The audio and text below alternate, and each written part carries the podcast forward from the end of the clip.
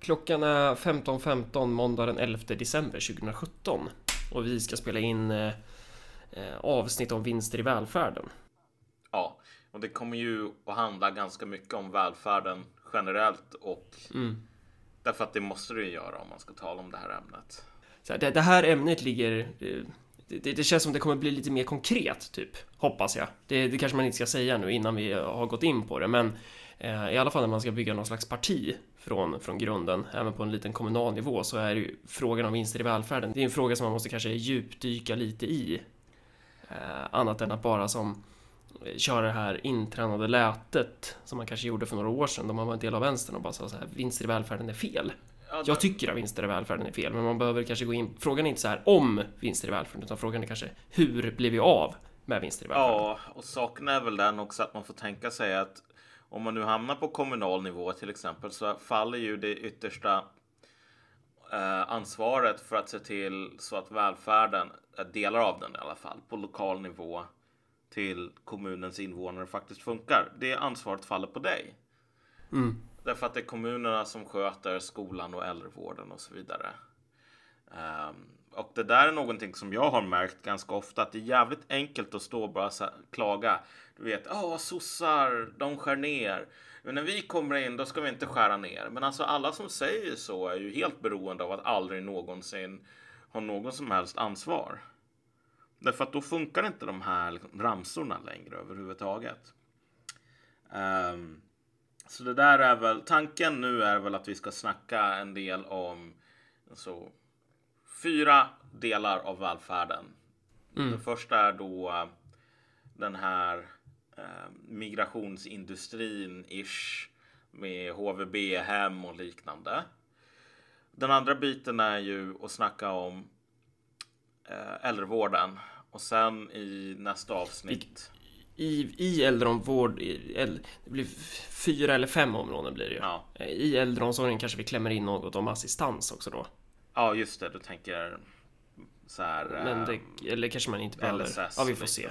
Ja, precis. Ja, jo, det kanske man kan få in någonting också om. Men Eh, Och sen är, det, sen är det sjukvård och sen är det skola. precis. Men, men saken är väl den, och det här är väl någonting som de flesta har insett nu, att det är dagens välfärdssystem är lite grann inne i en kris. Ehm, dels, och den här krisen har väl flera olika, eh, vad ska man säga, resultat eller symptom.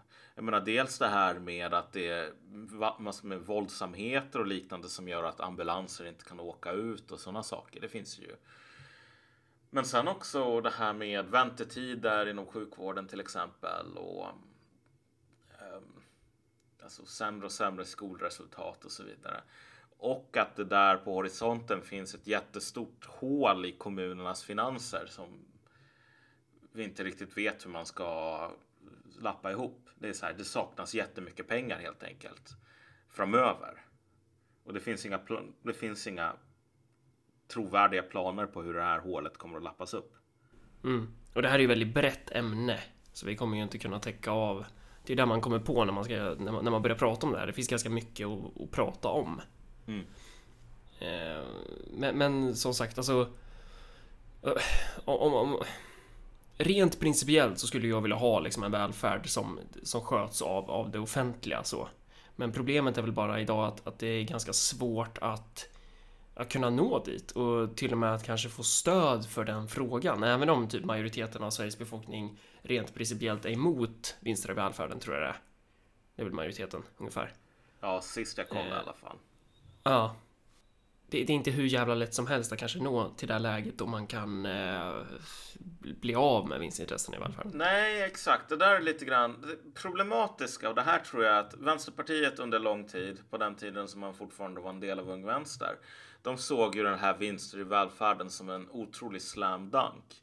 Men om man får tänka dig de som är för det, vad deras motargument är, det är ju så här att det beror lite grann på hur man formulerar frågan, vad folk tycker.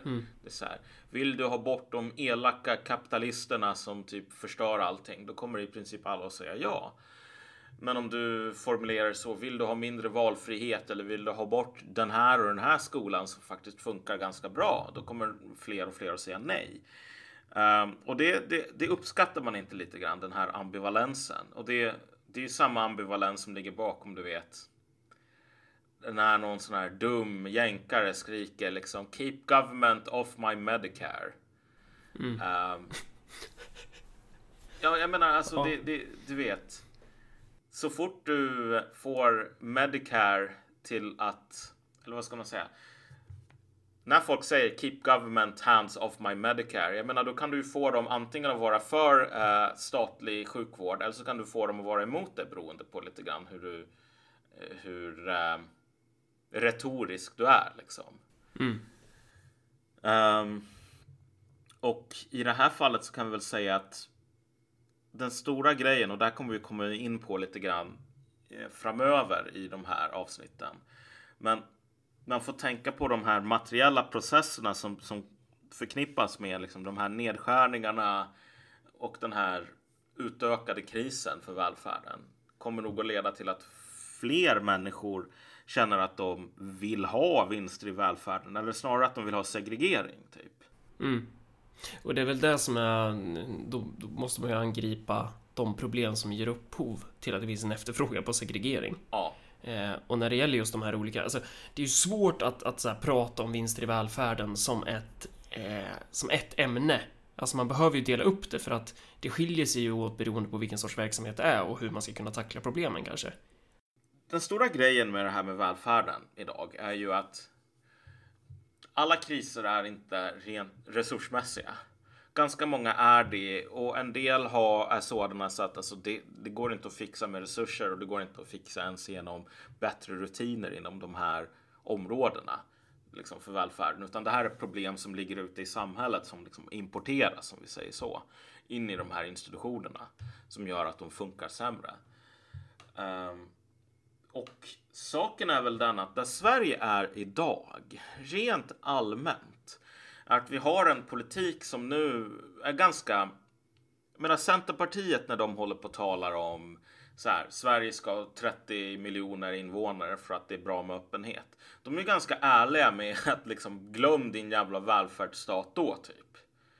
Uh, visst, de fattar ju att om man håller på och snackar ganska mycket om att okej, okay, vi måste montera ner välfärdsstaten. Det måste vara vår högsta prioritering så att vi kan få in så många människor som möjligt i landet. Då kommer färre och färre att vara intresserade. Men alltså, de är ju medvetna om den här konflikten. Och den medvetenheten finns, eh, är det lite grann bristvara på idag skulle jag nog säga. Därför att vi har alla de här eh, jag menar, ta, ta välfärdsmodellen som överlag skulle jag nog säga är beroende av att ungefär en 70% av den arbetsföra befolkningen jobbar. Alltså mm. folk, eh, inte bara män nu för tiden, utan män och kvinnor i eh, liksom, arbetsför ålder. 70% av dem jobbar. Eh, och sen så kan det vara så att en 30% liksom är mellan jobb eller sjuka eller något sådant. Men 70% åtminstone måste jobba för annars så faller braka skiten samman. Det där har ju blivit som det har blivit med det i takt med mm. att fler och fler har börjat se på välfärd som någonting som är en mänsklig rättighet snarare än någonting som fungerar enligt här, en för alla, alla för en. Alla ska jobba och sen ska få, folk få ut som har jobbat eller som kan jobba typ. Precis det här med behov och förmåga och liksom skyldigheter och rättigheter. Att man Eh, ta bort förmåga, man tar bort skyldigheter. Ja men exakt. Eh, och man hamnar mer och mer i ett läge av att eh, så här, det, ja, man, det finns ingen motprestation. Samtidigt ska man ju också betona varför man har ju genomfört skärpning av så här utbetalning till cancersjuka och sånt. Alltså det är ju det är folk i Sverige som har farit ganska illa av en politik som har försökt sätta dit eh, personer som fuskar med det här. Ja, exakt. Och jag menar, det här är ju det problemet att det är de som man läser om som verkligen sätts dit av det här. Det är ju de människorna som faktiskt. Okej, okay, sorry, jag blev cancersjuk, men jag har betalat skatt i hela mitt liv. Mm. Ja, sorry, du åker ut på gatan typ. Det, det, det verkar ju som om de här the powers that be inte riktigt kan urskilja vilka mål som är legitima och vilka som inte är det här. Men, men saken är väl den att om du tänker dig något sånt här som Malmö stad som höll på att stoltsera så jävla mycket med att de betalar ut socialbidrag till papperslösa, det vill säga människor som inte har rätt till socialbidrag och som inte betalar skatt. Uh, det där är ju, det där är ju ett avsteg. Man, man förklarar ju det som att vi är humanister i princip. Men det där är ju ett avsteg från den principen som alltid har funnits där som får det här systemet att fungera. Man har ju gått lite grann eftersom dagens administratörer, ganska många av dem, de kommer ju inte ihåg Sverige innan de här systemen. Så de tror att Sverige alltid har haft välfärd. Det är liksom en naturtillgång ungefär som skogen. Um, och den är, den är bara vår. Precis, och du har ju en liknande grej. Vänsterpartiet hade ju någon, eller ett gäng Vänsterpartitoppar hade ju en brutalt efterbliven debattartikel i, i Dagens Samhälle, tror jag det var. Där de, de skriver ju i princip uttryckligen att medborgarskap ska inte vara ett kriterium för att du ska kunna få eh, ersättning eller vård och sådana grejer. Ja, eh, och, och men... så skriver man i princip så här, man har rätt till akut tandvård och sådana här saker. Eh, men det är inte tillräckligt. Eh, och, då, och så åberopar man ju de här, det här har vi varit inne på i 20-30 avsnitt känns som. Ganska, vi har ju pratat ganska mycket om det här med skyldigheter och rättigheter och så här liberalernas, den här skeva eh, fetischistiska idén om skyldigheter och rättigheter, den här missuppfattningen om hur det funkar, att man Ja men det här att man inte behöver ha något krav på motprestation utan det här är bara mänskliga rättigheter handlar om att vem som helst i världen ska kunna få komma till Sverige och ta del av välfärd. Ja. Eh, och det ska inte finnas något krav på medborgarskap eller ens prestation för det. Nej, men alltså, och saken som man måste poängtera här att systemet som vi har är inte byggt för den sortens logik. Det är ungefär Nej. som att hälla alltså, diesel i en bilmotor som behöver någon liksom jätte eh, specifik, du vet någon sån här sportbil som behöver en jättes, mm. jättespecifik liksom, bensinblandning för att den kan köra i 300 km i timmen. Häller du diesel i den tanken, mm. då går motorn sönder. Och det är lite samma grej. Om du häller eh, ren och skär högoktanig humanism i ett system som baseras på principen från var och en efter förmåga till var och en efter behov. Då skär sig den motorn också. Och det är lite grann det som är problemet idag. Jag drog ju den här liknelsen för dig när vi började prata med när man spelar Hearts of Iron 4. Du vet det mm. här Eh, strategispelet om andra världskriget. Mm, det enda jag vet med Hearts of Iron 4 är att eh, du har tjatat på mig väldigt mycket om att jag ska börja spela det. Ja, ja men det är fan ja, ganska kul. Men grejen jag kommer, ju, ju... jag kommer ju sitta med det jättelänge om jag börjar spela med det. Men en sak som är intressant med det här spelet är ju att Sverige byter namn till folkhemmet när man gör kommunistisk revolution. Ja, precis. Så det, det känns som att man borde börja spela det av den anledningen. Uh, jag tror att Australien bytte namn till någon sån här Empire of the Platypus som det blev fascistiskt. Platypus är väl sån här, du vet, näbbdjur. Du vet den där ankan typ. Ja, men bältdjur, är det det du menar? Kanske, hur som helst. Det, det, det, it's beside Jävlar vad själv vi kommer, vi, vi kommer ha jättefel med ja. allt det här. Men, ja. men, mm. men hur som helst, alltså det där är ett spel, det börjar 1936. Eh, håller på fram till liksom 48 eller något sånt. Och saken mm. är ju den att du har alla de här olika makterna. Du har Japan, du har Nazityskland och så vidare. Sen så har du typ USA som är världens, som är hur starkt som helst. Men grejen är ju för att det här spelet ska vara någorlunda balanserat så är det så att det finns den här eh, spel, liksom, mechanic som heter World Tension. Mm. Och det är så att i takt med att de här fascistiska staterna håller på att kaosa loss håller på att förklara krig och uh, annekterar uh, norra Kina och sådana grejer. Så går alltså World Tension upp. Och i takt med att World Tension går upp så blir det enklare för demokratiska stater att ha sådana grejer som alltså uh, värnplikt för, all, för alla män i vapenför ålder. Innan... Det är alltså ett fenomen som gör vissa politiska lösningar mer legitima än innan. Ja, men exakt. Därför att i början av spelet så kan du inte som amerikansk president säga till din befolkning att okej, okay, nu ska vi bygga eh, 5000 jävla skepp och 40 000 tanks och sen så ska vi skicka de här till Ryssland typ. Alltså det går inte. Utan du har en, en halv procent av befolkningen som är i, i, i, liksom, i armén typ. Och det är människor som själva säger jag vill vara i armén. Du kan inte tvinga folk mm. att gå med i armén. Därför att förståelsen för att något sådant skulle behövas, den finns inte där. Så i takt med World Tension går upp så blir de här demokratiska staterna mer och mer inne i gamet. Medan om du är typ fascist, då kan du vara, alltså du kan göra lite vad du vill från början. Mm. Uh, och saken är väl den att det här är liksom en, en ganska klumpig liknelse. Men du ser... Jag tycker, den, jag tycker den är perfekt. Jag tycker den beskriver exakt. Det är en perfekt metod för att förklara det här med vinster i välfärden. Alltså, jag, jag vet inte vinster i välfärden specifikt, men alltså om du tänker dig eh, välfärdens problem. Ja, avsnittets ämne helt enkelt. Ja. Men då är det så här att om du har en world tension som är ganska låg inom politiken, då är det väldigt enkelt att köra den här vänsterpartigrejen därför att alltså, du mm. tänker att vi har obegränsade resurser ungefär. Och då, kan man, då är det så här att säga att vi har inte obegränsade resurser. De här människorna ska inte få liksom, gratis vård. Då är du en hems, ett monster mer eller mindre. Och det, i takt med att krisen blir värre um, så blir folk mer beredda att acceptera att man måste göra uppoffringar och göra prioriteringar.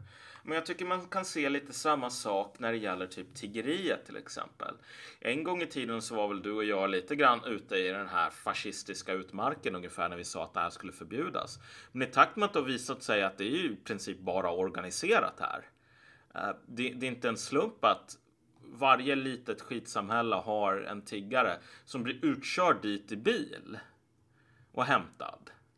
Alltså att i takt med att den här verkligheten har glidit ifrån det här narrativet så är det helt plötsligt mycket mer acceptabelt att säga så att alltså, det här är någonting som borde förbjudas.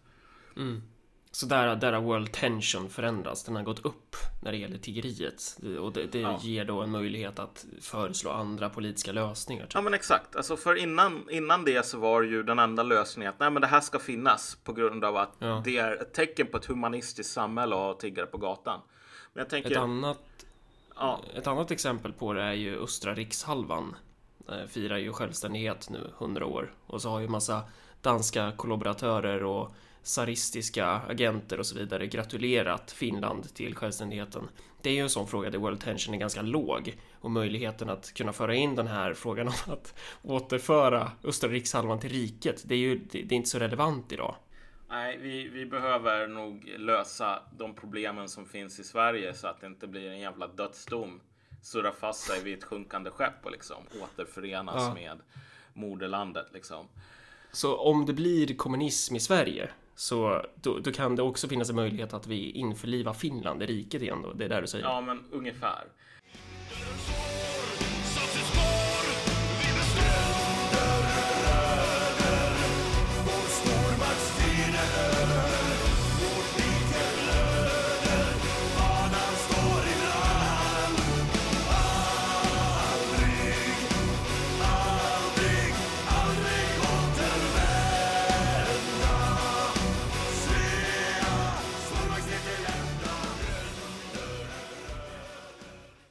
Men en annan grej, lite mer seriöst exempel på det här med World Tension, mm. är väl bara att här, om du tänker dig vad Moderaterna har gjort på en del kommuner.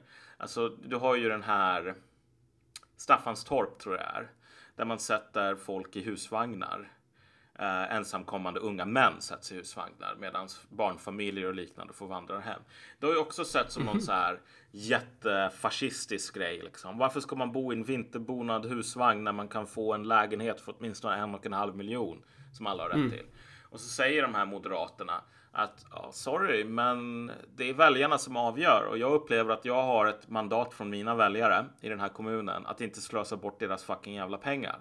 Därför mm. tänker jag inte lägga bränna typ en och en halv miljon och trissa upp bostadspriserna i ett läge där alltså hemlösa svenska medborgare och liknande inte får de här förmånerna.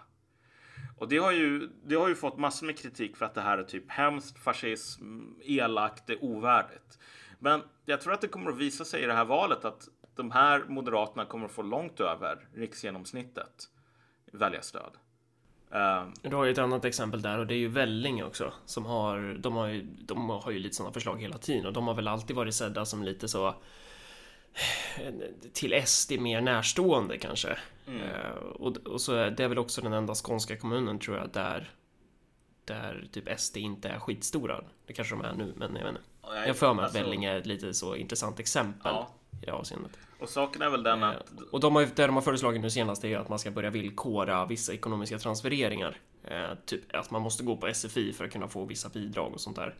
Eh, och det där ger väl en viss utdelning till deras väljare. Ja, men, alltså, men det är också en sån där grej som för en tio år sedan då skulle det här vara hemsk batongpolitik.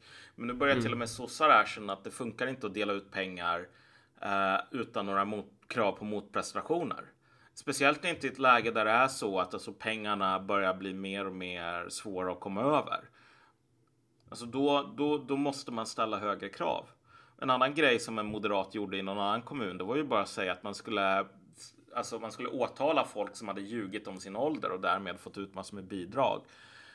Som de inte hade rätt till. Skulle de bli återbetalningsskyldiga. skyldiga.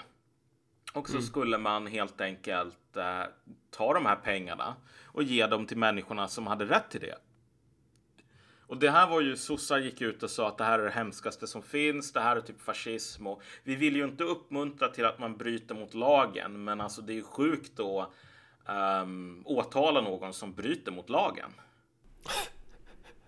Och jag tänker bara så här att det här är ju inte dina pengar, Mr Socialdemokratisk kommunpolitiker. Det här är ju ändå i slutändan pengar som dina väljare betalar in för att de vill ha någon sorts standard på servicen. Alltså hur stor är egentligen stödet för, återigen, inte så här vi ska inte betala ut några pengar till liksom fel sorts folk, utan snarare att vi ska se till så att de pengarna som vi betalar ut, inget snack om att vi ska betala ut pengar till folk som har rätt till det, men de som inte har rätt till det, de ska inte få de här pengarna. Alltså, det är inte en kontroversiell grej i Sverige idag, sorry. Om du tror att det är kontroversiellt bland folk ute i stugorna att säga att folk som ljuger om ålder och ljuger om sådana här saker, de ska inte ha pengar. Alltså då, då lever du i en fantasivärld. Mm. Ett område som vi har inom välfärden idag är ju det här med asylmottagning. Eh, och och kan, kan man säga migrationsindustrin? Ja, men det är ju Det- precis det- vad det har blivit mer eller mindre. Ja. Eh, och det är ju, där har vi massa privata aktörer för att under 2015 så kom det ju väldigt många människor eh, och då gjorde man ju så, så att i princip vem som helst kunde ju starta ett asylboende. Alltså man kastade ju människor på privata aktörer. Ja, Och det, det, kvaliteten där har ju typ, ja, det har, har ju uppmärksammats liksom. Folk har ju fått sova i duschar och det har ju varit så här skitdåligt och eh, samt, men, men inte då att det har varit billigt för den delen utan det här har kostat staten och skattebetalarna svin mycket pengar. ja. Det är bara det att de här eh, företagen tar svin höga vinster istället. Men exakt, men det här är ju det som folk glömmer. Det här är ju en del av det här med vinster i välfärden och det här är väl den delen som skulle vara lättast att bli av med. För jag menar, om, alltså, om man tittar på resultat av att ta bort de privata aktörerna, alltså i princip allt skulle ju bli bra. De enda som skulle förlora på det är ju de här företagen. Ja, det, jag menar det finns en, en, en liten invändning som man kan göra där, vilket är att staten inte har lika mycket kapacitet. Tar du bort alla de här eh, legosoldaterna som man har hyrt in eh, till armén, då kommer du inte ha nog med soldater kvar. Typ. Du kommer Tänk, inte ha tänk, nog när du med... pratar om... Ja, Ja, men jag tänker bara att alltså, man kommer inte från statligt håll ha nog med kapacitet om man tar bort de här skojarna som Bert Karlsson. Jag menar, det är ju en legitim invändning.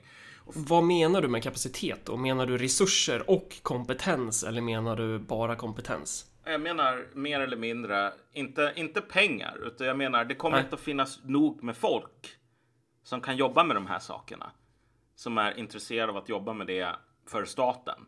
Med, utan, om de inte kan ta ut alla de här övervinsterna och vara de här jävla liksom, entreprenörerna och så vidare. Det kommer inte att finnas nog med folk för att upprätthålla den nivån som var liksom 2015. Eller någonting i, nära liksom. Men det är ju i och för sig kanske inte något jättestort problem om du inte är vänsterpartist eller miljöpartist. Därför att jag menar, min syn på det här eftersom jag är en, du vet, läser Nils Flyg om dagarna. Det är väl att det är inte på kartan egentligen att vi ska ha den här kapaciteten till att börja med idag. Sverige har gjort sitt på det här området. Och innan vi kan lösa problemen med integration och liknande så finns det ingen poäng med att underhålla sängar till 60 000 personer som ska komma hit om året till exempel. Mm. Nej, och sen, sen, så jag tror definitivt det skulle vara görbart att kommunerna skulle ta över det här. Det ser jag faktiskt inga större problem med om till exempel Örebro kommun skulle överta eh, just de här verksamheterna och dessutom då skulle man ju kunna få en kontroll på att de pengar som man faktiskt budgeterar för det, eh, det blir kvalitet av det. Eh, att, att, att det faktiskt går till vad det är ämnat för. För att om eh, X andel procent, X procent av de här pengarna försvinner till vinster. Det är ju pengar som skulle kunna investera, investeras i kvalitet istället. Men min poäng är väl så här att människor som håller på och kontrollerar mm. är en bristvara i Sverige idag. Det är just mm. det som är grejen. Det är därför som folk har kunnat sova i duschar och det är därför som alltså islamister har kunnat indoktrinera folk på sådana här äldreboenden. Eller vad säger jag, flyktingboenden. Du vet, rekrytera till IS på dem. Därför att det har inte funnits nog med människor som har de kvalifikationerna så att de kan åka runt utsända av staten eller kommunen och faktiskt gå igenom de här verksamheterna. Så det är ju många, många arbetstimmar som krävs. Mm. Och de finns Nej, det precis, inte nog det ju... av. Nej, och det där behöver man ju lösa. Men om man tänker på just det här hur du resursrationaliserar i den här budgetposten så skulle det ju, eh, alltså det skulle ju inte finnas några som helst problem med att se till att istället för att kommunen då gör som i Nacka kanske, går in och budar ut kommuninvånare på en bostadsrätt för 15 millar eh, så, att, så att en polygam eh, familjekonstellation kan, kan eh, bo där så skulle man ju kunna skita i att använda hyresrätter och bostadsrätter och man kan smälla upp baracker eller ha husvagnar som i Staffanstorp då. För att jag menar, om de här människorna har skyddsbehov, då är, då är de väl nöjda för det. Um, och, då skulle du kunna liksom få ner kostnaden på det. Sen är ju den där kompetensfrågan, ja det är klart man behöver läsa det också. Ja. Men det är, det är ju en... Men vi, vi ehm, pratar förbi varandra lite grann. För när det gäller sådana okay. här saker mm. som HVB-hem till exempel, som det varit ganska mycket mm. av. Där så behöver du ju Alltså du behöver dels personal och sen så behöver du liksom inspektörer. Men det som du talar om här, alltså det här med... Asylboenden. Precis. Eller ja. boenden för folk som har är klara på asylboenden. Ja. Det som vi har haft i Sverige det är ju så att du bor på asylboenden eller liksom i Migrationsverkets regi i två år. Sen så mm. åker du ut till kommunerna som ska fixa en bostad åt dig och kommunerna kan inte göra det här. De klarar inte av det arbetet. Um, annat än genom att brän bränna otroligt mycket pengar på det. På ett djupt orättvist sätt. Nej, men det och så där... måste man ju inte göra. Precis. Sen är det väl så att kommunerna ganska sällan gör det här i privat regi. Fast egentligen, man går ju till vandrarhem och liknande också. Men här så skulle jo, du behöva... Kom, kommunen betalar ju, ja. alltså det är ju fortfarande så här, även om, även om du använder det kommunala bostadsbolaget så är det ju... Jag menar, vad fan, det är ju bostadsbrist. Ja. Då får du ju se till så att det kanske är de som har stått i kö en längre tid som får gå före då. Då kan du väl använda någon billigare lösning för de här personerna tills de slussas in i systemet. Ja. Men alltså det, det har vi pratat om lite grann förut, att det ligger någonting djupt orättvist i att den här principen um, sist in, sist ut inte gäller när det gäller liksom så här kö. Sist in, först ut menar du? Nej, alltså om du ställer dig i en kö sist, då är det ju så att du kommer fram till kassan sist förhoppningsvis. Om det inte är något djupt orättvist i den. Så att jag mm. menar i det här fallet när vi talar om köer och liknande så är det inte de människorna som, kom, som har ställt sig först som får bostad först utan det är folk som hoppar före. Det är, visst, det borde man inte hålla på med, speciellt inte när det är så jävla ineffektivt att göra de här grejerna. Men visst, här finns det pengar att spara. Och återigen, för att Staffanstorp skulle kunna göra den här grejen med husvagnar. Återigen, husvagnar åt ensamkommande unga män i militärtjänstgöringsålder. Inte liksom ensamstående mammor, inte barnfamiljer, utan det är unga män i militärtjänstgöring som får bo i husvagnar. Det skulle de inte kunna gjort för en fem år sedan, för då skulle det här ha varit, det skulle ha varit Nazityskland. Vad tänker du med det här när det gäller militärtjänstgöring och unga män och så? Vad menar du då? Jag menar bara att det här, en grupp män i gruppen typ 18 till 28 år är den gruppen som överlag behöver minst hjälp för att klara sig. Mm. Så här, om du tänker dig vilka klarar av svåra förhållanden?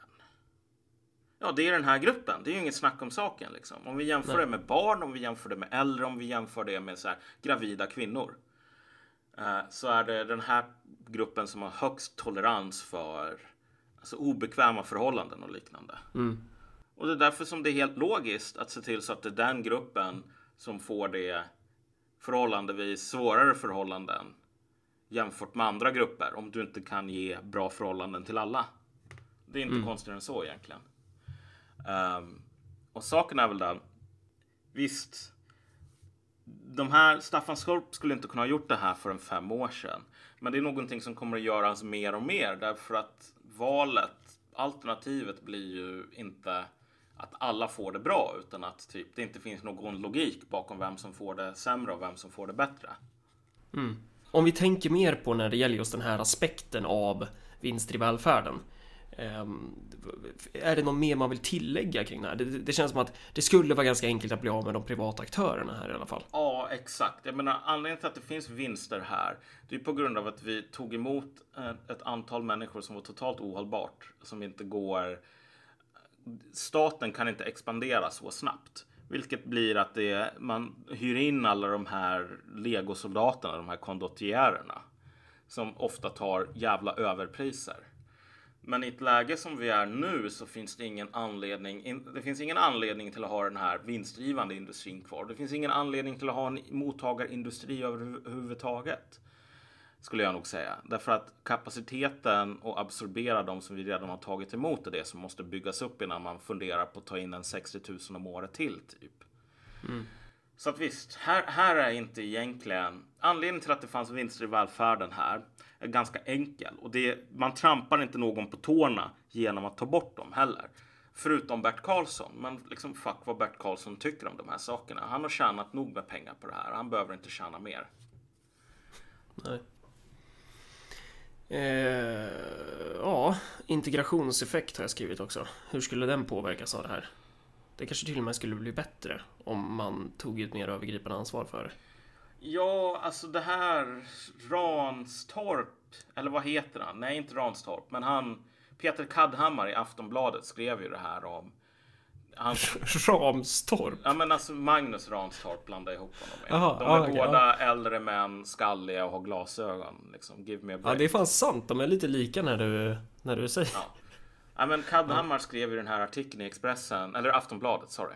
Där det var just han besökte det här Um, ja just det, en massa vuxna män. Vuxna som... män som behöver städtanter som kommer in två gånger om dagen för att städa för annars skulle det bli omöjligt att bo där. Jag menar, mm. kan du tänka dig så här? Vi har män i liknande åldrar som under ganska många årtionden eller till och med århundraden i Sverige har varit tvungna att göra liksom värnplikt. Då har det inte varit deras mamma som kommer in och städar baracken åt dem, men det har liksom funkat ändå. Så just den här idén om att man ska lägga hur mycket pengar som helst på att göra folk till offer, den, den, den ställer jag mig jävligt tveksam till om den har hjälpt. Så mm. Visst, det här är människor, om vi ska vara helt ärliga, liksom, låt oss lägga undan bullshit ett tag. Anledningen till att man måste ha in de här städtanterna, det är för att det här är män som kommer från patriarkala kulturer där det är så att det är fan kvinnorna som städar. Det är vad de har varit vana vid. Och så har de inte förmågan att lösa det här på ett sätt som någon kuvad svennebanan skulle göra om man hamnar i korridor. Inte för att allting går bra där heller, men jag menar. Men då kan inte svaret egentligen vara att säga okej, okay, fine, du kan inte städa själv, men då måste vi helt enkelt hyra in folk som städar åt dig tills du hittar en fru som städar åt dig. Liksom. Alltså och uppmuntra den sortens tänkande här i Sverige. För det är inte så det funkar i Sverige. Det är ganska svårt att hitta någon fru som är beredd att städa upp åt dig nu för tiden. Alltså, det, det, det, det, finns någonting djupt problematiskt med, med den här välviljan inom citationstecken. Mm. En annan grej är väl också det här med att du sa det med att Bert Karlsson skulle förlora på det här, men det finns väl andra, vad ska man säga, tvivelaktiga aktörer som bedriver privata eh, institutioner inom migrationsindustrin. Ja. Det känns som att det borde vara, det borde vara ett perfekt ställe att gå in eh, jag menar vad fan, tvätta pengar till Al-Shabaab typ. Ja, jo men jag vet vilken jävla katastrof det kommer att vara om de inte kan få massor med statliga pengar som de kan skicka ner. Mm. Uh, eller om det kommer att vara IS-rekryterare inte kan hålla på att driva sådana här jävla HVB hem. Fy fan vad synd det kommer att bli. Men du vet, det är ett pris som jag är beredd att betala faktiskt. Det som jag har, det, det har i alla fall skrivits om om fall där folk på HVB-hemmet har hållit på och varit rekryterare. Ja, det, det... Jaha, de som har jobbat på HVB-hemmen menar du? Exakt. Anställda. Okej, inte bara boende utan Nej, anställda. utan anställda och så har det varit så här att anställda har typ sagt att jo men typ Sverige akta er för här är det liksom sekulärt och dumt och liksom Mm. sådär. Och håller på att trackar ut folk som placeras på det där boendet som visar sig inte vara muslimer. Ja, nej, men sådana behöver vi kanske inte ha att göra med. Då kan ju argumentet emot det här vara givetvis, ja men de kanske skulle få anställning via kommunen också. Ja, ja, det kanske de skulle få om kommunen skulle göra ett dåligt jävla jobb. Och det är väl lite det som är poängen när det gäller att bli av med vinster i välfärden, att eh, det, det ställer ju högre krav på det offentliga då att vara bättre. Att se till så att, att, att man- man är bäst. Det ska inte finnas någon jävla anledning till att välja privat. Eh, men vi befinner oss ju i ett läge nu då det offentliga är ju sönderkört typ. Ja. Och det är därför det finns incitament att välja privata alternativ. Men hur som helst, här, här skulle det ju gå i alla fall att kunna ganska fort gå in och styra upp det där. Eh, inom just eh, det här området. Ska vi gå vidare till något annat område eller känner du att du har något att tillägga på just den här punkten? Nej, jag, jag tror inte att det är någonting mer. Då går vi över till eh, äldreomsorg då. Ja. Vad har vi att säga där då? Kommer Det du... här, alltså när det gäller äldreomsorgen, det är ju lite annan, det är lite annan karaktär på det. Ja. Men här har vi också en, en idé om att det stora problemet är brist på resurser, vilket det nog i, i, i stora delar är. Men till skillnad från ämnet som vi just avhandlade, där det är så att den som du trampar på tårna om du tar bort möjligheten till liksom vinst här är Bert Karlsson. Här är situationen lite mer komplicerad skulle jag nog säga idag. Och anledningen till att den är det är ju att det stora problemet idag är ju att inom förvaltningen så finns ju den här principen oftast först ut eller först in, sist ut. Nej, vad fan säger jag? Jag är ju Alzheimers igen. Sist in, först ut. Ja. Eh, Det vill säga att de sakerna som man lägger till förvaltningen, alltså de här ansvarsområdena som kommer till en kommun till exempel, sist, rent historiskt, det är de som man har enklast att göra sig av med eller ta pengar ifrån i alla fall. Eh, och nu är det så att vi har haft en skola i det här, en folkskola i det här landet i jävligt många århundraden vid det här laget. Det är ett bra tag sedan vi började med liksom allmän skolplikt i det här landet. Så det är inte en ny grej. Man tar inte pengar ifrån skolan i princip. Vad man tar pengar ifrån dock, det är liksom äldrevården och assistans. För att det här är de sakerna som har lagts till sist. Är, är det verkligen, nu kommer ju folk hugga på det där, är det verkligen det som är den förklaringen till varför man hugger på det? Eh, Är, det för att det har lagts till sist eller är det kanske för att de här grupperna inte kan försvara sig? Typ?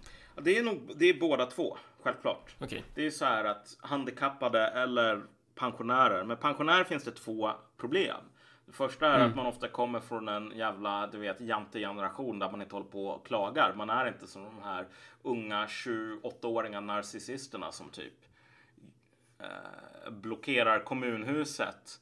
Om det är så Ja, eller att- klaga på att eh, det- det inte finns någon kvinnlig städerska som fixar toaletten. Ja, exakt. Alltså, man har, inte, man har inte den energin och man är inte uppväxt i den kulturen heller. Vilket gör att, men sen också så här, har du alla de här problemen med typ artros och demens och liknande, vilket gör att man ofta fysiskt är förhindrad från att hålla på och klaga. Så liksom gamla i Sverige, de lägger sig ner och tar emot sparkarna. Det är typ så det är. Kommer du ihåg den där eh, personen som blev nekad äldreboende? Eh, Han tog livet av han sig tog då? livet av sig för han hade alltså sådana svåra svärtor så han behövde leva på något sånt där. Och så sa de nej, fuck you. Tog han livet av sig. Det är typ, det där är vanligare än vad man tror. Alltså den sortens resignation. Alla tar inte livet av sig, men folk bara lägger sig ner och accepterar ödet typ. Vilket gör att, alltså... Eller, Det, självklart kommer ju då de här politikerna när de går in i någon slags rovdjursmode och ska hitta pengar, då är det klart som fan att det är här man kommer plocka då. Ja, men, och kolla, här är det som är grejen. Du vet, från vänstern så hör man hela tiden det här med liksom klasskamp hit och klasskamp dit. Och liksom, Det är bara att vi behöver bara demonstrera och så vidare så får vi resurserna till våran grej. Jag hade alltså en diskussion med en person som vi inte behöver nämna för na- namn, men som till skillnad från dig och mig är en riktigt rättrådig socialist. Och saken med henne var ju så här att vad hon sa var ju mer eller mindre att okej, okay, sossarna som sitter i kommunhuset, man kan pressa ut pengar på dem, av dem. Så det är för att klasskampen, det är lite som magi. Bara man demonstrerar och slåss hårt nog. Så tog hon en sån här exempel med hennes skola som hade fått fler resurser skjutna till sig. I ett läge där kommunen hade liksom allvarliga sparbeting på sig. Och så sa jag ju bara så här att, men du fattar ju att kommunen, när det är den här klasskampen inom citationstecken som sker, när du och dina väninnor går ihop och demonstrerar och blir så politiskt um, jobbiga att, ni inte, att man måste få käft på er. Då går man till de grupperna som är svagare än er. Och det, och det är ju liksom handikappade och det är pensionärer. Det är därifrån era blodspengar kommer när ni får en, liksom, nya skolböcker eller vad det nu kan vara. Då tar man dem från de människorna som man vet inte kommer att vara lika högljudda. Och det svaret som jag fick, och det här är ju fan liksom socialism år 2017, current fucking year. Det är så här att alla kan göra så. Alla kan slåss. Mm, och kan... Om alla slåss, då kommer ju pensionärerna hamna där i slutändan. Ja, men, jo, men precis. Men det är så här, det är ungefär som att säga att men, någon poängterar att det inte finns nog med stolar åt alla i hela havet stormar. Mm. Men då säger man, ja men slåss lite hårdare för din stol då.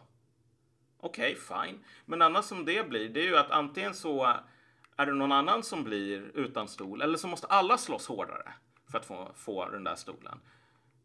Så att, att det här är, att den här logiken, när man, många i vänstern har verkligen den här framtoningen att det är vi som bryr oss för att det är vi som vill skjuta till resurser. Och jag menar, om man har den här totala tunnelseendet så att man bara ser på ett område i taget. Då är det sant. Då finns det alltid en vänsterpartist som vill skjuta till resurser. Det är bara att man ska inte fråga dem var de här resurserna kommer ifrån. Därför att de kommer att komma från svagare grupper. Det är vad liksom socialism mm. betyder idag. Ja, om man frågar dem. Ja, precis.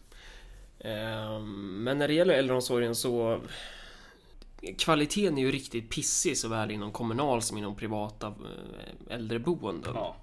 Kan man ju betona. Det är det som är lite så här om man vill kommunalisera äldreomsorgen så till exempel Örebropartiet strävar efter att på lång sikt göra eller vi vill i alla fall förbättra kvaliteten. Då måste man ju komma till bukt med de problemen som finns i kommunens äldreomsorg först och främst då också. Ja, så är det ju. Ehm, och den, den tyngs ju av, och här tror jag för att det, man brukar ju få det argumentet emot sig att det finns privata alternativ som gör det här jobbet bättre och det är faktiskt sant. Det finns privata alternativ som, som har lyckats med en bättre liksom eh, med en bättre vård eh, trots att de tar ut vinst och sådär. Eh, och det betyder ju bara att kommunen är riktigt pissig och skulle kunna göra ett, ännu bättre om de om det bara fanns rätt sorts kompetens. Men det känns ju som att alltså äldreomsorg och du vet sådana här cheferna i offentlig förvaltning, nej, men det är ju liksom det är ju lite som nyadeln funkade förr. Att man bara placerar sina adelsmedlemmar på olika slott, ja. på olika förläningar runt om i riket. Alltså det, det, det hamnar någon jävla avdankad sosse som en mellanchef någonstans och, och ska hålla på och vara, låtsas att den är kompetent. Ja, men alltså, där ser man ju med Dan Eliasson också. Ja, verkligen. Han, han är ju så här skitdålig på Migrationsverket. Vad var han skitdålig på innan? Försäkringskassan, va? Ja, och sen hamnar han på polisen och där är han ju ännu värre liksom. Eh, och så är det hela tiden det här, ja men bara orwellianska språket för att förklara problemen om polisen. Typ det här, du vet den där skjutningen i Västerås. Mm. Det visade sig att det var ju inte alls det nå nå någonting mot, riktat mot poliskåren som helhet om jag förstod kritiken från GV rätt, utan det var ju snarare en personlig uppgörelse mellan den polisen i Västerås eh, och, och någon annan. Men då kommer Eliasson in där, då, då, då kommer polisledningen och så får ju de den här möjligheten då att säga eh, ja men kolla det här, det här betyder ju att vi gör vårt jobb så jävla bra så att folk attackerar oss. Att man liksom vänder på det så. Men hur som helst, när det gäller chefer i offentlig sektor, det är ju inte de vassaste knivarna i lådan. Mm. Och det som också är intressant med Örebro är att i takt med att eh, äldreomsorgen blir allt sämre och man skär ner allt mer så anställer man allt fler chefer i äldreomsorgen. Ja. Alltså, och här finns det, här finns det två problem. Det som du tar upp här, det är ju den här cancern som är New Public Management. Alltså Ja. inom vissa områden och sjukvården är ju ganska mycket sån. Jag läste en rapport från Socialstyrelsen om det som jag fick hemskickat till mig som var tala om just det här problemet med ledarskap och chefer och så vidare. Att även om du skjuter till resurser så kommer det, mesta vara ganska mycket kack. Samtidigt så är det så att inom för kommunerna, då är det så här. Statens kommuner och landsting som bland annat äger den här tidningen som jag skriver krönikor för. Vilken? Dagens Samhälle? Ja, precis. Men SKL som är den här intresseorganisationen för kommuner och landsting i Sverige. Har ju räknat på att liksom, jag kommer inte ihåg vilket år, men det är början på 20-talet så kommer det vara ett hål på 59 miljarder eh, i kommunerna. Och 59 miljarder, det är inte lite pengar. Det, det, det är mer än vad vi lägger på hela försvaret och typ polisen och allt sånt där. Så att det är jättemycket pengar som saknas och med den här logiken där det är så att man, man, man, man har saker man måste göra men man kan inte göra allting. Vilket är kommunernas dilemma idag. De har massor med krav som de får på sig. De ska tillhandahålla service. Och så har de inte pengar till allting. Alltså då kommer det vara äldrevården som lider ganska mycket. Och man får, när man talar om vinster i välfärden så kan man skilja lite grann på, jag menar vi kan ha två modeller här. Det finns del de här, dels de här rovdjuren mer eller mindre. Som är de, vad de är, de är ju liksom iglar typ. De hittar, Ja, parasiter. ja, de hittar ett blodkärl som är exponerat och så sätter de in sin sugsnabel och så suger de så mycket de kan. Eh, Och någon som vill se hur det går till, det är bara vilket jävla amerikanskt flygplan som byggdes sen A10 typ, så ser du samma grej. Eller för den delen i Sverige, Karolinska sjukhuset. Där man tar en halv mille för att byta en dörr eller något sånt. Och det är ju inte för att de här människorna är så jävla efterblivna så att de inte kan byta en dörr för 2000 kronor. Det kan de. Och om det fanns någon på andra sidan som sa jag vet att ni kan byta en dörr för 2000 kronor. Gör ni inte det så får ni sparken. Och på ren svenska kan man också kalla det för korruption. Ja, precis. Men alltså det, det kan vara korruption, men det behöver inte alltid vara det. Det kan också vara att du har människor som är för inkompetenta. Ja, De som, är för tycker att, som tycker att det är, det är bra att upphandla typ vantar till ett pris av jag vet inte, eller om det var strumpor eller någonting. Det var också Nya Karolinska. Mm. Det var ju så här hutlösa summor. Ja, Eh, Men det kan ju också, dels så kan det vara att de är helt inkompetenta, eller så kan det också vara att de är, att de är kompisar eller Ja. kanske delägare i de här företagen. Eller så kanske det är en kombination av båda. Eller för att citera den här taco-reklamen som blev en meme. Por qué no las dos? Varför inte båda? Eh, I många fall så är det ju både inkompetens och massor med korruption. Liksom.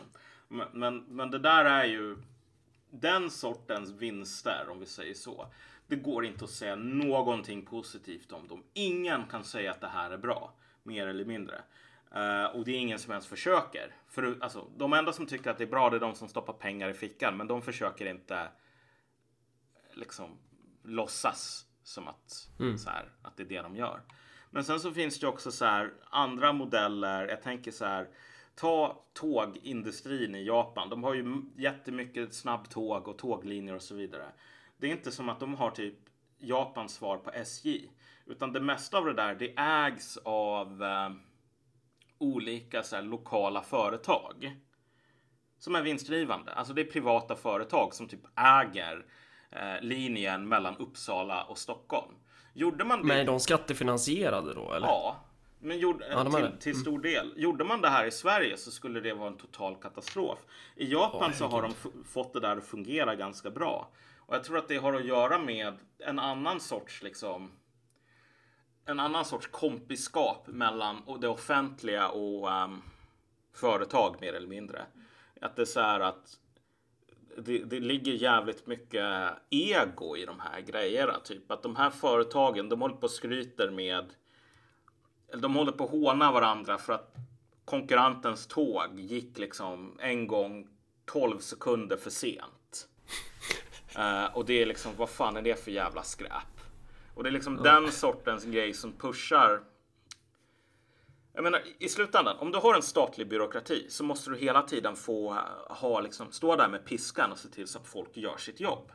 Därför att det finns alltid den här centrifugalkrafterna som får eh, by byråkratier att bli mer och mer korrupta, mindre och mindre fungerande. Så det krävs, det är ett underhållsarbete. Eh, och det är inte omöjligt då att få den här privata offentliga partnerskap att funka på vissa ställen i världen i alla fall. Men det krävs ju lika mycket underhållsarbete. Just för att här är inte bara människor som är lata som, som, som inte vill göra jobbet, vilket det är, kan vara ganska mycket på SVT till exempel. Utan här är det också människor som, som är, de är rovdjur med sin jävla sugsnabel typ. Och ja om man blundar då kan de stoppa in den i någon jävla artär och typ suga ut allt blod som finns. Mm. Men, men det vad vi kommer att ha problem med, eller de som kan stå i vägen lite grann i Sverige i alla fall för någon sorts eh, att det faktiskt skulle funka med den här inga vinster i välfärden typ. Det är den här andra sorten. Det är de människorna och de företag och så vidare som driver ett äldrevårdshem eller en skola och som tjänar pengar men som där det ändå som finns. gör det bra. Ja, de gör det bra. Det finns ja. ändå någon sorts yrkesstolthet där också. Mm. Uh, och det gör ju då att då kommer det finnas en efterfrågan att få bättre kvalitet. Ja. Uh, för jag menar, någon, eh, här, Marcus och Malcolm, vi kanske skulle vilja ha någon slags DDR-lösning där man bara går in, tar full kontroll på det här och så är det en rimlig grå enkel standard. Kanske en två eller en tre på en femgradig skala. Men, men alla har det bra så, mm. även om alla inte har det liksom superbra kanske. Självklart skulle man vilja att alla hade 5 av 5 så, men, men så, om man ska vara rimlig. Men problemet är väl i dagsläget att det är svårt att ens nå till, till, till tvåan på den där femgradiga skalan. Ja. Att det är liksom svårt att nå det läget. Om vi ska köra den här snillen spekulera grejen här. Ja. Så jag tänker så här. Givet förutsättningarna, de objektiva förutsättningarna, vilket är att vi har kommuner med gigantiskt finansiellt svart hål med mm. gigantiska växande kostnader i, i liksom socialbidrag och liknande grejer. Um, och det fanns ingen, det, alltså gå tillbaks 2013, 2014, 2015. Det fanns ingen som planerade för det här. Det finns noll planer, nada. Mm. ingen jävla krisberedskap, inga förråd, inga reserver, ingenting. Det är liksom, you're on your own. För, eh, om man är kommun. En sak som antagligen kommer att hända med den här välfärden, det är att det kommer att bli, man kommer att gå ner från den här tvåan till liksom 0,5 eller någonting. Och så kommer man ha den här nivån som är, du betalar jättehög skatt och så får du någon sorts service tillbaks. Men det här är verkligen en service som inte går att leva på ungefär. Basnivån blir lägre fast till ungefär samma ersättning eller kanske till och med till högre ersättning. Ja, alltså det är inte så att man kommer, man kommer att spara ofantligt mycket pengar i eh, i äldrevården. Det tror jag att man kommer att försöka. Man kommer att vara tvungen. Men alltså skattetrycket för folk kommer inte att ja, bli mindre. Det kommer att gå upp. Det kommer att gå upp, precis. Sämre service, mer skattekostnader. Och, så... och det där ger, alltså effekten där, det blir en ond cirkel direkt. Då har du varför ska du inte välja privat då? Ja. då? Då blir det verkligen hela havet stormar. Då gäller det att få bästa möjliga då, kvalitet. Då är det mycket roligare att leva i ett samhälle där det är, det är noll jävla skatte, så, liksom så här ja. Eh, service från skattsedeln nästan. Här, Vi hamnar i Chang Fricks jävla utopi. Så illa är det alltså. Ja, ja, men ungefär. Men då är det så här. Hellre betalar man. Jag menar när jag skriver de här grejerna på artiklarna på F-skatt och liknande. Ja. Om jag ska få småborgerligt klaga över. Eh, ja. Men det är så här. Jag menar på F-skatt då är det så här 50% som ryker direkt. Mm. Och sen är det tanken att man ska hålla på och typ sossefuska, du vet med alla de här avdragen och liknande. Men alltså jag är för lat och sen så har jag någon jävla liksom mor moralisk fiber kvar i kroppen. Så jag vill inte hålla på och hör säga. Du, hör du Henry Allards röst i bakhuvudet som säger ja. man gör inte Nej, men alltså, så? Shit, jag vill inte hålla på och säga så här. Ja ah, men typ den här blocket, det ska jag göra avdrag på. Eller den här kaffet, Nej. jag behöver kaffe när jag skriver. Liksom sådana där grejer. Alltså det, det, det, det, det är förnedrande. Men om man inte mm. gör det, då är det så här 50% av lönen ryker. Så, så efter att man började någorlunda tjäna några pengar och det är inte direkt att jag tjänar jättemycket pengar. För det gör jag inte. Men det är så här sjuksköterskelön ungefär. 50% ryker. Då känner man så här. Fan alltså. Det är verkligen fan alltså. Därför att det finns, eh, ju, ju högre upp du kommer, när du betalar 50% då är 10% mer, 10 kronor på varje intjänad hundralapp. Det är alltså rent matematiskt en mycket större börda än vad det är när du liksom betalar 10 kronor redan. Så att man, man, man sätter ju de här grejerna om att oh, men vet du vad, pengar finns, det är bara att höja skatten, för det kan man göra, för det är inget problem alls, det finns ingen motstånd mot det liksom. Ja, fast jag tvivlar fan på den saken alltså. Jag tvivlar på att det finns så jävla mycket vilja att höja hur mycket skatter som helst eh, på vanligt folk. Om man inte upplever att man får ut någonting för det.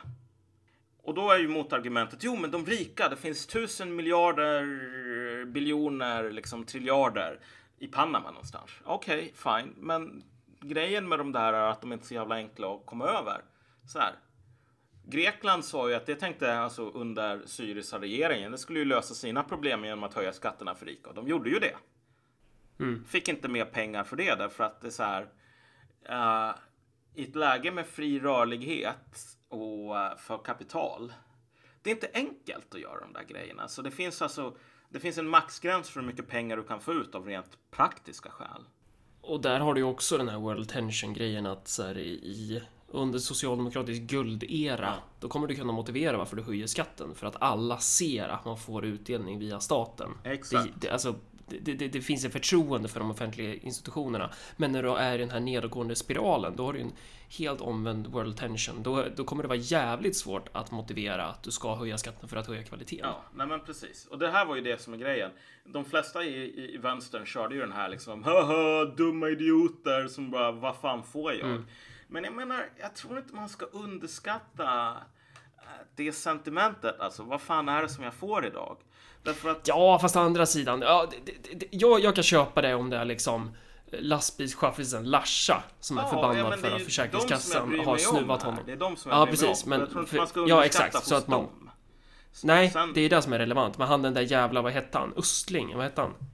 Ja, ja, ja, men skit i honom. Ja. Men jag menar, det är en legitim fråga att ställa. Alltså, ja, ja.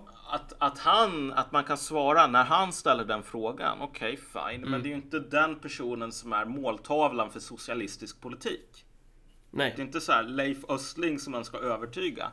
Men, men det som man har sett ganska mycket det är den här totala nonchalansen inför att ja men vet du vad Leif Östling är dum i huvudet och det är bara dumma kapitalistborgarpropaganda. Mm. Så därför när folk frågar sig den som är liksom, AT-läkare eller en jävla liksom, sjuk, sjukvårdsbiträden eller något sånt.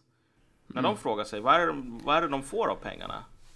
Ja. Alltså då skiter man ju i det också. Då är det du vet det här dumma, äckliga arbetardrägget mm. liksom. Och det är ju det man ska bry sig om då, ja. med andra ord. Precis. Mm. Så åter till den frågan, vad får man för pengarna? Vi var inne på det här med eh, att, att man kommer börja vända sig till privat. Eh, för det är väl det, det, det, som kommer hända är väl snarare att de som har råd att kunna betala för sig, de kommer ju skaffa privata lösningar på det här. Man kommer ju få privat, det kommer ju bli privat. Det kommer bli som i USA typ. Mm. Exakt, och det här är det som är problemet. När den här standarden sjunker så mycket ja. så att det som du får efter ett helt liv av skattebetalande, det är att du sätts i en sån här liksom frigående hönsgård ungefär. Mm. Uh, med eh, tusen andra pensionärer, liksom två människor som kommer in för att kontrollera så att ingen har dött över kvällen. Och typ det är det. Det är så här mänsklig förvaring. Um, då är det så här. Då kommer det att finnas människor, för det kommer att finnas en selektionsprocess för vilka som fortfarande får tillgång till välfärden. Och eftersom människan är funtad på så sätt så att alltså man är inte passiv så kommer folk att försöka slåss för att vara de här som är får det bättre. Och sättet som man slåss på det är genom eh, finansiella resurser.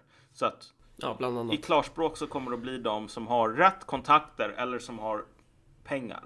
Mm. Som kommer att Precis. kunna vända sig till, eh, till de här andra liksom, äldrevårdshemmen. Men jag tänker så här.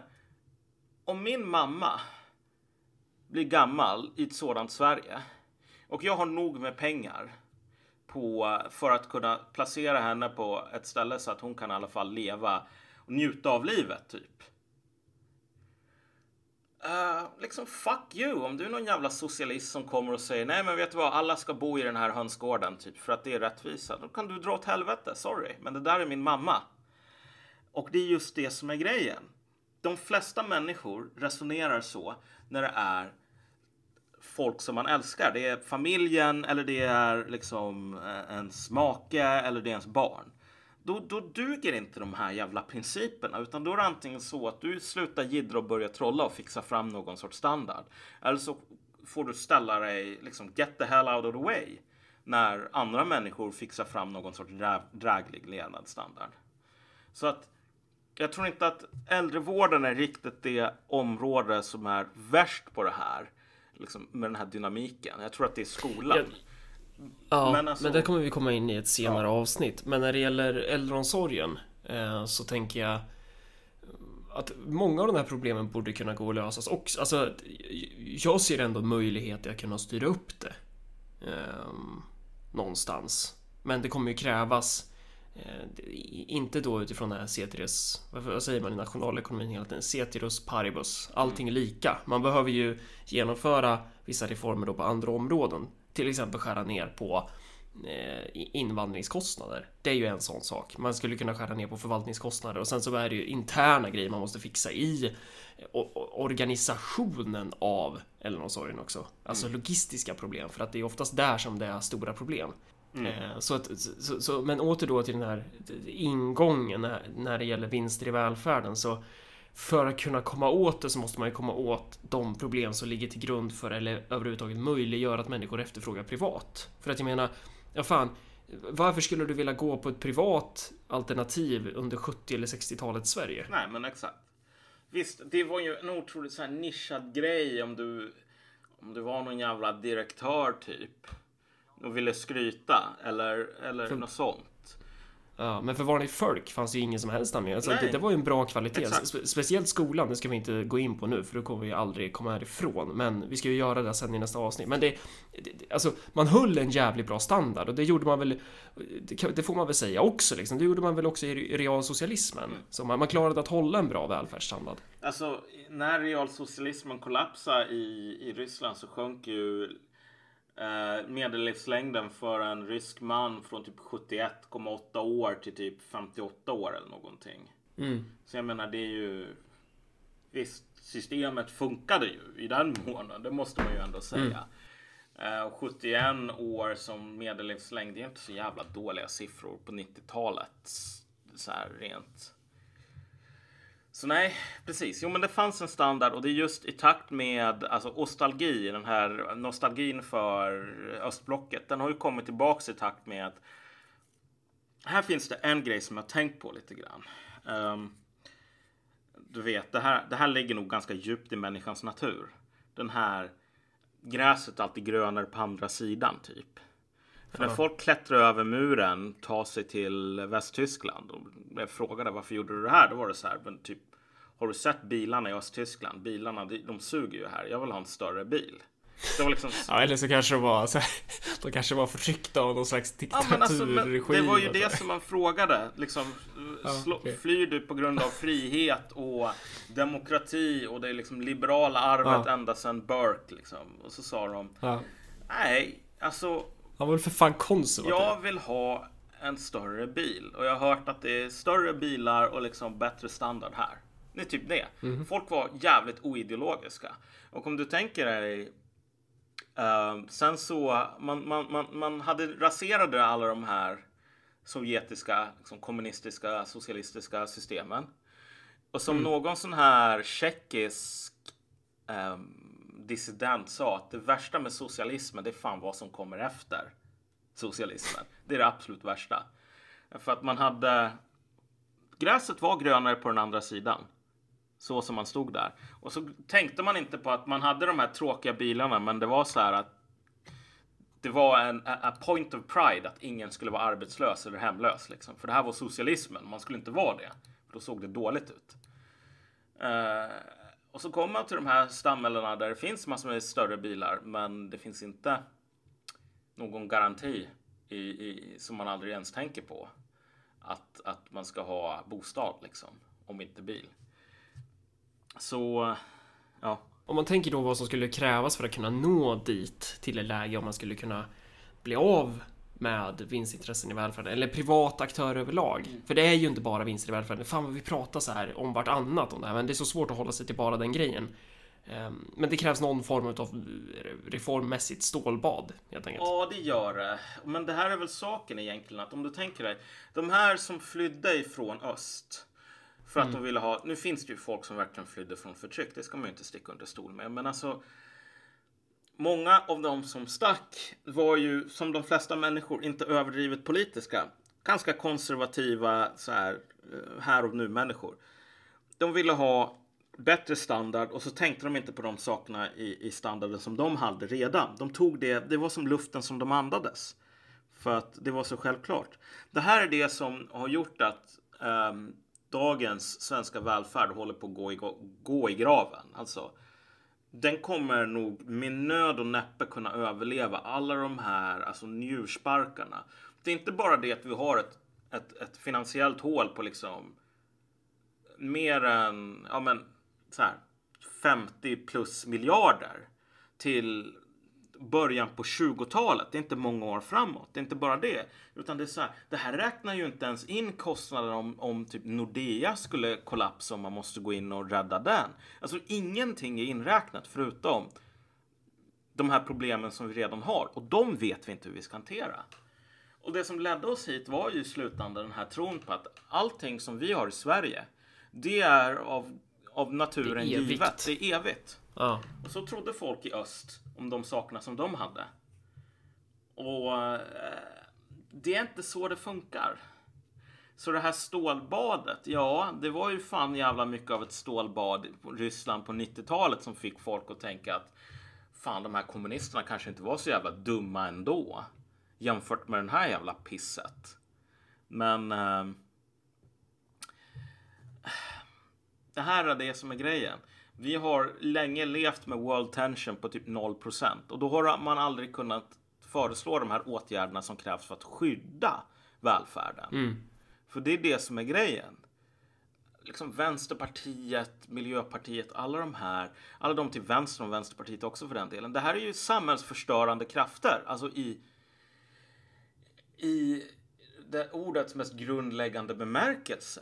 Det här är människor som inte har någon som helst tanke på okej, men vad händer dagen efter vi gör revolution? Hur ska vi betala för det här kalaset? Hur ska vi se till så att det här funkar? Utan det är bara att någon fixar det här, liksom den här millenära jävla drömmen. Allting går, det är bara dåliga, dåliga attityder som orsakar lidande Ja. i världen. Och det där tangerar ju också någonting som vi har pratat om i förra avsnittet, det här med aktivister inom, inom vissa partier. Att, att de, det ryms ju inte i deras idévärld på något sätt. Att kunna problematisera varför eh, välfärden går på knäna. Exakt, nej. Det är bara det här intränade lätet. Ja, men det är ju för att någon har stängt av resurskranen. Det är bara att sätta på den igen. Ja, precis. Och så tänker man inte på att, ja men visst, sossarna och de gamla liksom kommunist, de som blev kommunister. En gång i tiden var det ju bara socialdemokrati som det hette. Men man splittrades för hundra år sedan, lite drygt, i samband med första världskriget. Men alltså, jag tänker så här, jag lyssnar på någon som Göran Persson, en, en avdanka, en sån här gammal sossepamp som lever på sitt jävla fucking gods idag. Men alltså, han är fortfarande en... Ja, men han lever ju fan på ett jävla gods. Ja, jag vet. Och det är Han så är en jävla... godsherre.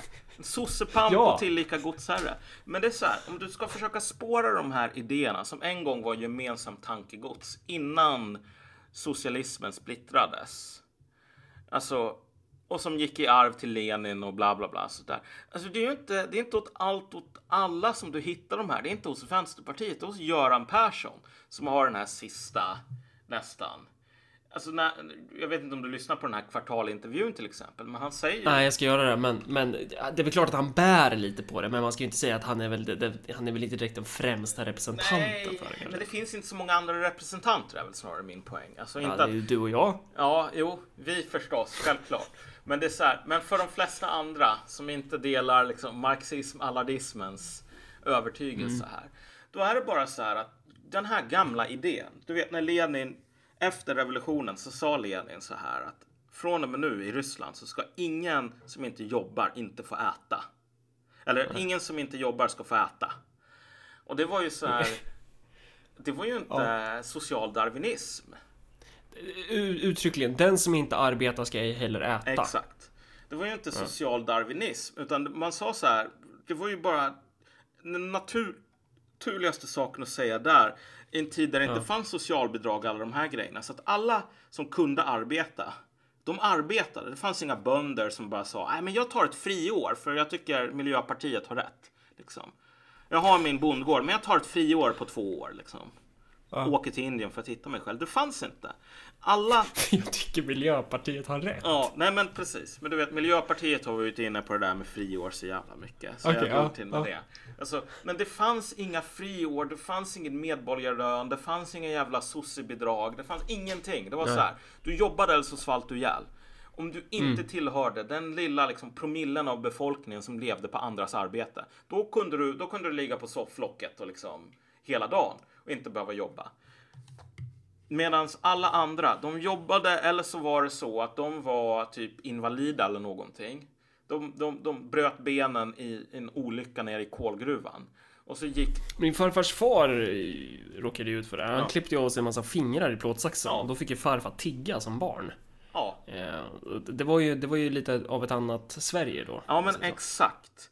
Och de, de, de arbetare som hade tur där. De hade andra arbetare som hade gått ihop i någon sån här liksom primitiv a-kassa ungefär. Så att man täckte upp för varandra. Men det var inte så att vem som helst skulle säga, men vet du vad?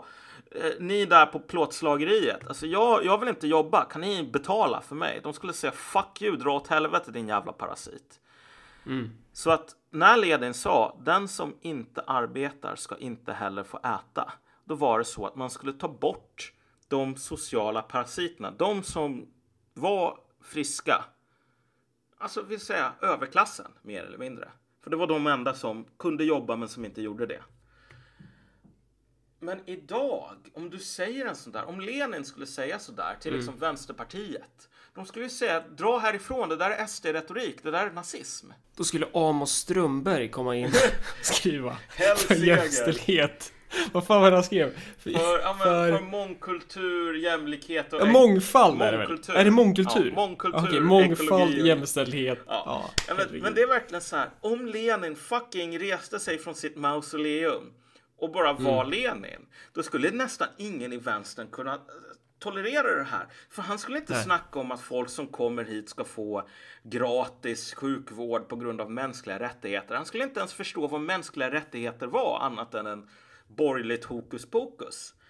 Ehm, utan då skulle det vara så här att alla måste arbeta och de som inte kan det för att de är invalida eller något sånt, de tar man hand om.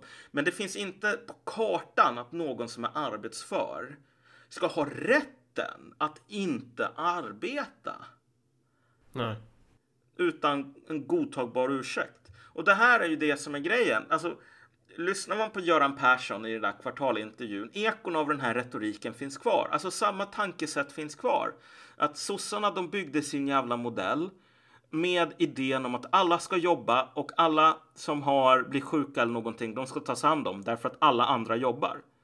Och så säger Göran Persson att det funkar ju inte med liksom tiggare och det funkar inte med folk som lever liksom social turism och sådana saker. Då går det här systemet Ja, och sen vad fan, det är väl det som är lite ironiskt också, att det är han av alla jävlar. Visst. Eh, jag menar, han tillhör ju sosseadeln själv. Det är ju glidarnas glidare. Ja, så är det ju. Men det, är ju det, det förstärker ju bara min poäng om hur, hur 2017 är ett jävla tragiskt tid att leva på.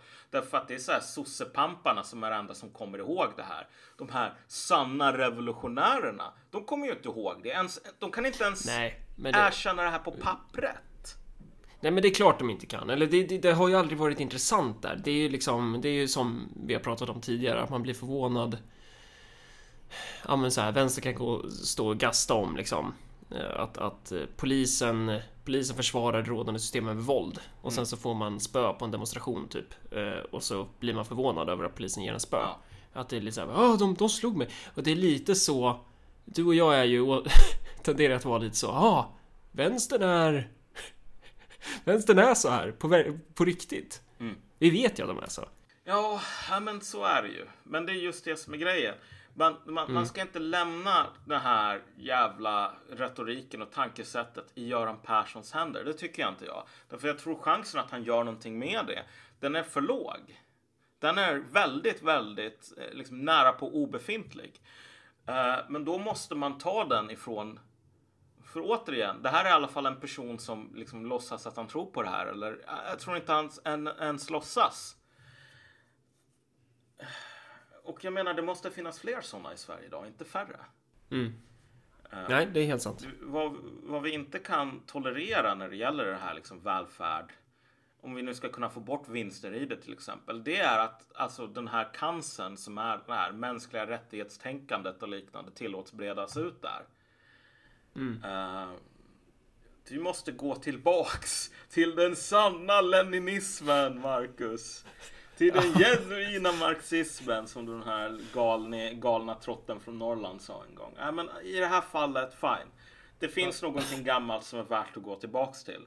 Och då, då kommer man att få leva med att man är mycket mindre snäll och humanistisk och har mycket sämre människosyn typ. Men det, det är så det får vara. Fick vi något gjort nu? Fick vi något sagt? Det fick vi. Ja, det tror jag. Då har vi pratat lite asyl... Eh, ja, vi har pratat lite om vinster i välfärden och lite annat också då. Ja.